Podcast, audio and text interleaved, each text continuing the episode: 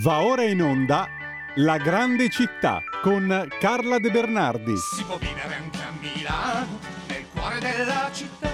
C'è tanta gente in giro per le strade, c'è tanta elettricità, sia tutto portata di mano, non si scappa dalla realtà. E buongiorno e bentrovata come tutti i lunedì a Carla De Bernardi in collegamento con noi. Buongiorno Carla.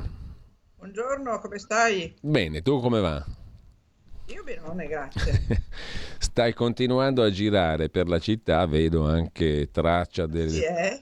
Vedo anche traccia di questo, di questo, viaggio continuo anche sulla tua pagina Facebook, no? che invito sì, sì, tutti a frequentare. Di eh, trasmettere mm. quello che vedo, che poi tutti troveranno nel prossimo libro, però mm, eh, più parlo con le persone, più capisco che, che, Milano non è così nota e soprattutto che la periferia viene, cioè le, queste zone vengono considerate periferia nel senso più eh, scontato e deleterio del termine, mentre sono luoghi che hanno veramente dei tesori. Ieri ho scoperto questa chiesetta, santuario eh, a, via Osma, che è a Lampugnano. Lampugnano è una zona che era bellissima nell'antichità eh, e fino a non molto tempo fa poi hanno fatto questo grande posteggio di interscambio, no? Mm tra chi arriva da fuori e, e da nord e, e, chi prende i mezzi, la metropolitana, i pullman, è diventato uno di quelli che si chiamano non luoghi, no? cioè quei luoghi dove non c'è nessun riferimento, nessuna bellezza,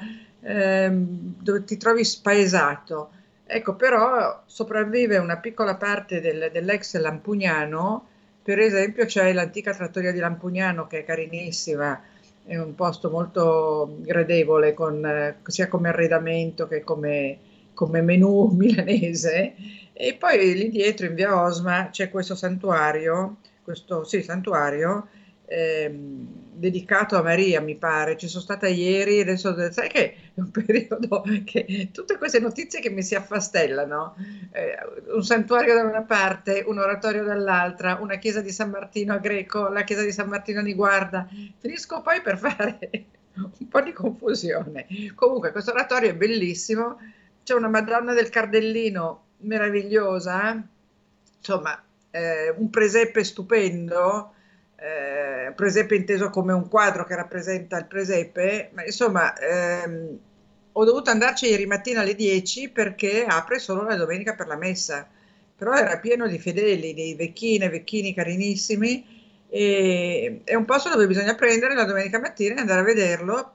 Poi ho cercato di andare a Segnano, che invece è eh, a Greco, dove c'è un altro oratorio tutto affrescato completamente con la battaglia della bicocca e altre meraviglie, ma è la terza volta che ci vado mm. è la terza volta che lo trovo chiuso. È anche quella una chiesetta a capanna, sai, sono tutte delle chiesette a forma di capanna.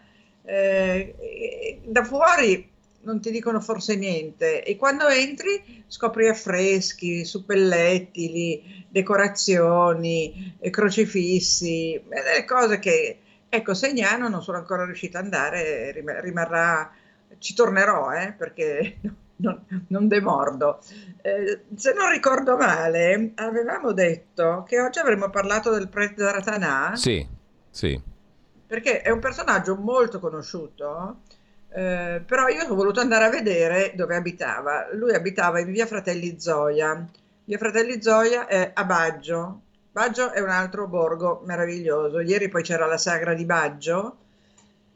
E, ehm, un tempo facevano la sagra degli asinelli, la corsa degli asinelli, ieri l'hanno fatta con degli asini di cartapesta, se ho capito bene, come mi ha raccontato il mio amico Andrea Kerchi, che era lì anche lui per documentare questa, questa sagra di Baggio. E eh, Baggio ha questo meraviglioso parco delle cave, ehm, le cave erano cave di sabbia, ghiaia, quindi e, e al posto delle cave sono stati fatti quattro laghetti, tra cui un laghetto dove ha sede un'associazione di pescatori deliziosi che stanno lì con le oche che starnazzano e, e veramente lontano dal logorio della vita moderna stanno questi signori.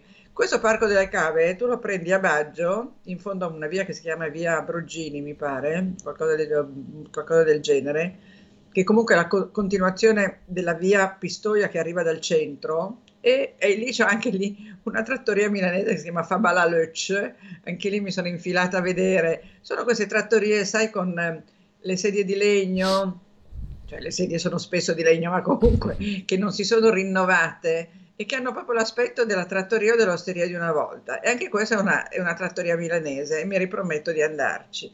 Prendi questa via Pistoia, prosegui su questa via che appunto si chiama, come si chiama, nel libro lo scrivo, sulla sinistra trovi un grande eh, palazzetto neomedievale abitato da persone eh, private, per capirci.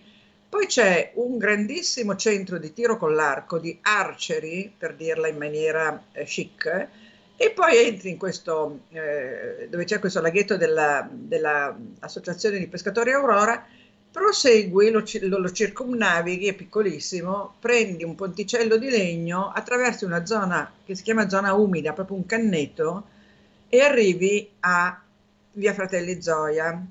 E, ehm, è una passeggiata di un quarto d'ora, per cui in piano, nel verde, per cui alla portata di tutti. Quando arrivi in via Fratelli Zoia trovi la casa del prete Retanà, che ehm, è stata riammodernata ovviamente perché lui muore nel 41 e lì si diceva che era stata distrutta per evitare che diventasse un luogo di pellegrinaggio, sai, un po' come la grotta di, di, in Puglia del, di, eh, di, Padre Pio, ma invece la casa c'è, anche lì credo che abitino delle persone, c'è un giardino sul retro e eh, c'è la cascina all'interno, all'interno della quale c'è Casa Petrarca. Sì. E questo è un altro capitolo che poi vedremo perché il Petrarca si dice che abitò lì e amava molto quel posto. E poi c'è chi dice che invece non ci abitò, ma insomma, poi questo ne parliamo appunto in un'altra puntata, è inutile bruciarla adesso. E il prete Ratanà è un personaggio amatissimo, tant'è che al monumentale dove c'è la sua tomba, c'è una, una sua figura a mezzo busto, non intera, ehm, c'è proprio intorno un giardinetto con gli ex voto che viene curato da volontari, viene ricordato con una messa al Monumentale dove c'è una chiesa sia il primo marzo, che è la data in cui nacque nel eh, 1867, che il 22 novembre, che è la data in cui morì nel 41.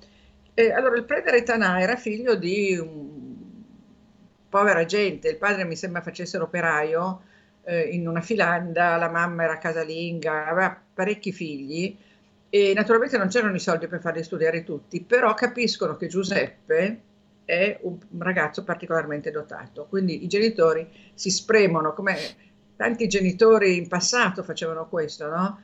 per poterlo fare studiare al seminario, perché andare prete era una garanzia di, di, di potersi mantenere, no?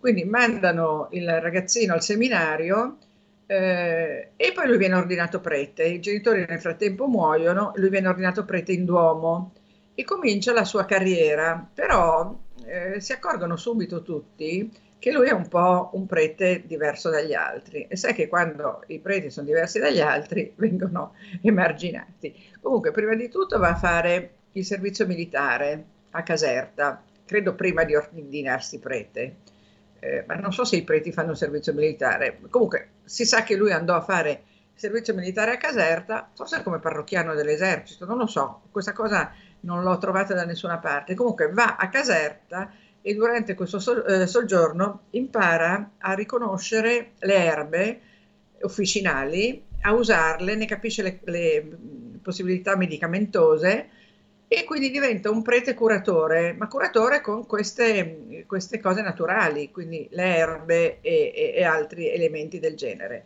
Ehm, viene spostato, sballottato qua e là, perché per l'appunto è un prete considerato scomodo, perché lui comincia a essere, eh, come parroco, comincia la sua carriera nella tenuta del Conte Greppi.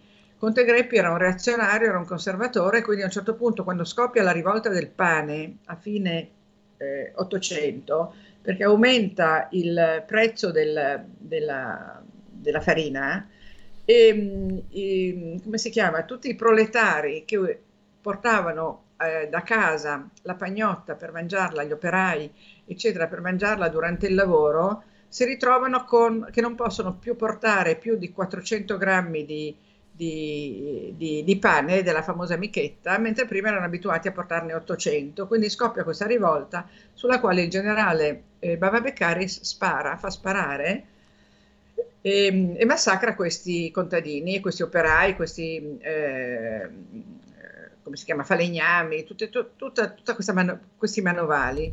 e il prete Retanà si mm, schiera con loro e il, suo capo, il suo datore di lavoro, il conte Greppi, lo, ehm, lo licenzia, ma soprattutto lo fa scomunicare.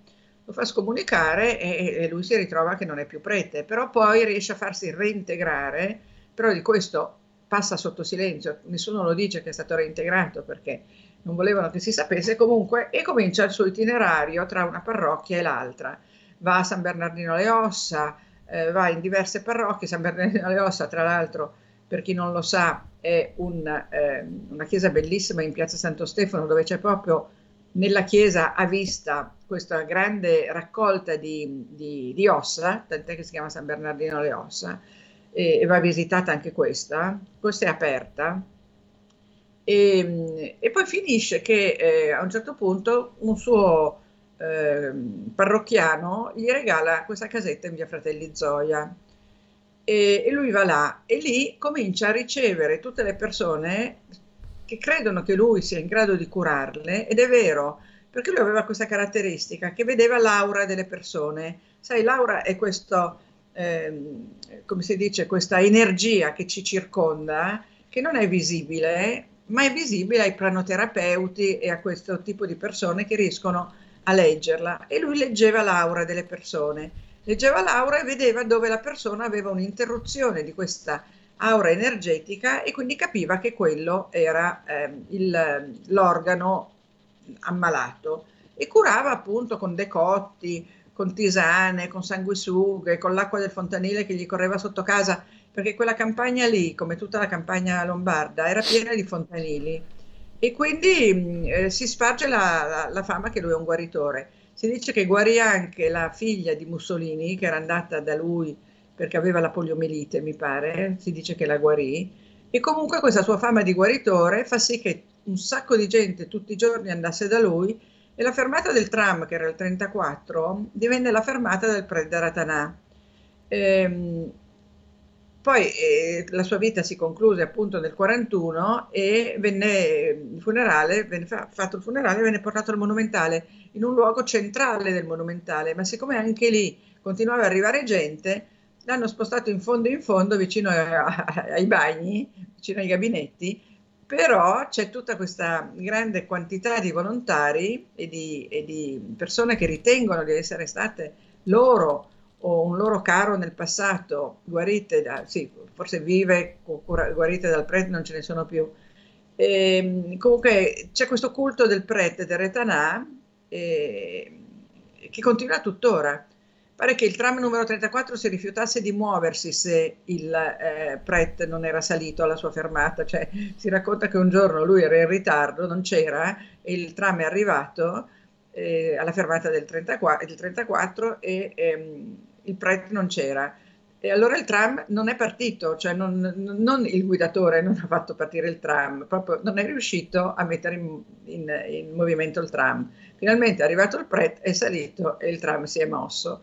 E questi sono aneddoti, ce ne sono un sacco di aneddoti della sua, mm. della sua vita, ma credo che abbiamo finito il tempo. Sì, sono le 9.30 in punto, Carla. Ecco, eh, un'altra cosa che ti voglio dire del prete si dice che, eh, che poi lì a, a, alla cascina all'interno, che è dove viene proprio eh, curata la, la, la, memoria di questo prete, c'è un grandissimo esperto, il presidente di Cascina all'interno si chiama Gianni, eh, aspetta, Gianni Bianchi, il fratello è il massimo esperto, credo vivente, di, eh, del prete e, e, ci sono veramente tanti aneddoti. Per esempio, si dice che se qualcuno andava da lui e non aveva niente, quindi andava proprio per fare, mm. per fare lo spiritoso, lui se ne accorgeva perché non vedeva questa quest'aura compromessa e si arrabbiava moltissimo. E si dice che fosse anche un po' manesco, io non so se poi sia vero.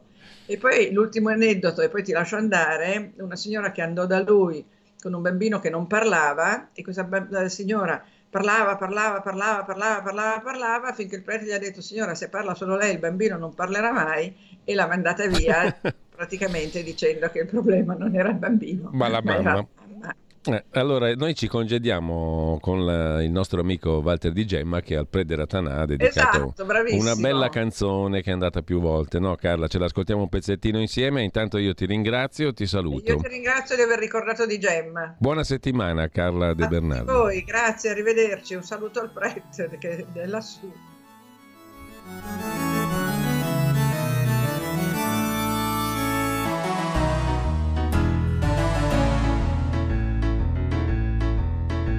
In la via Fratelli Zoia, cu sorte la sua cara, e viveva senza tonega un lunati sciurcurà, cui decotti benefici, e donava cen curios, che da lui con sacrifici se fondava in fiducios.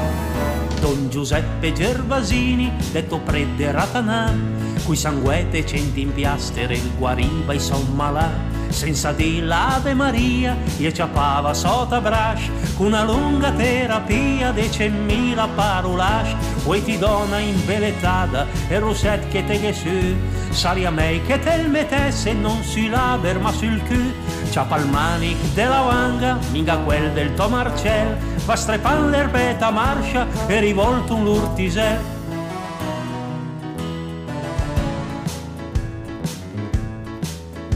un bel dì che arriva dentro, un umet paralizzato, e gli edismi sono sempre imparano.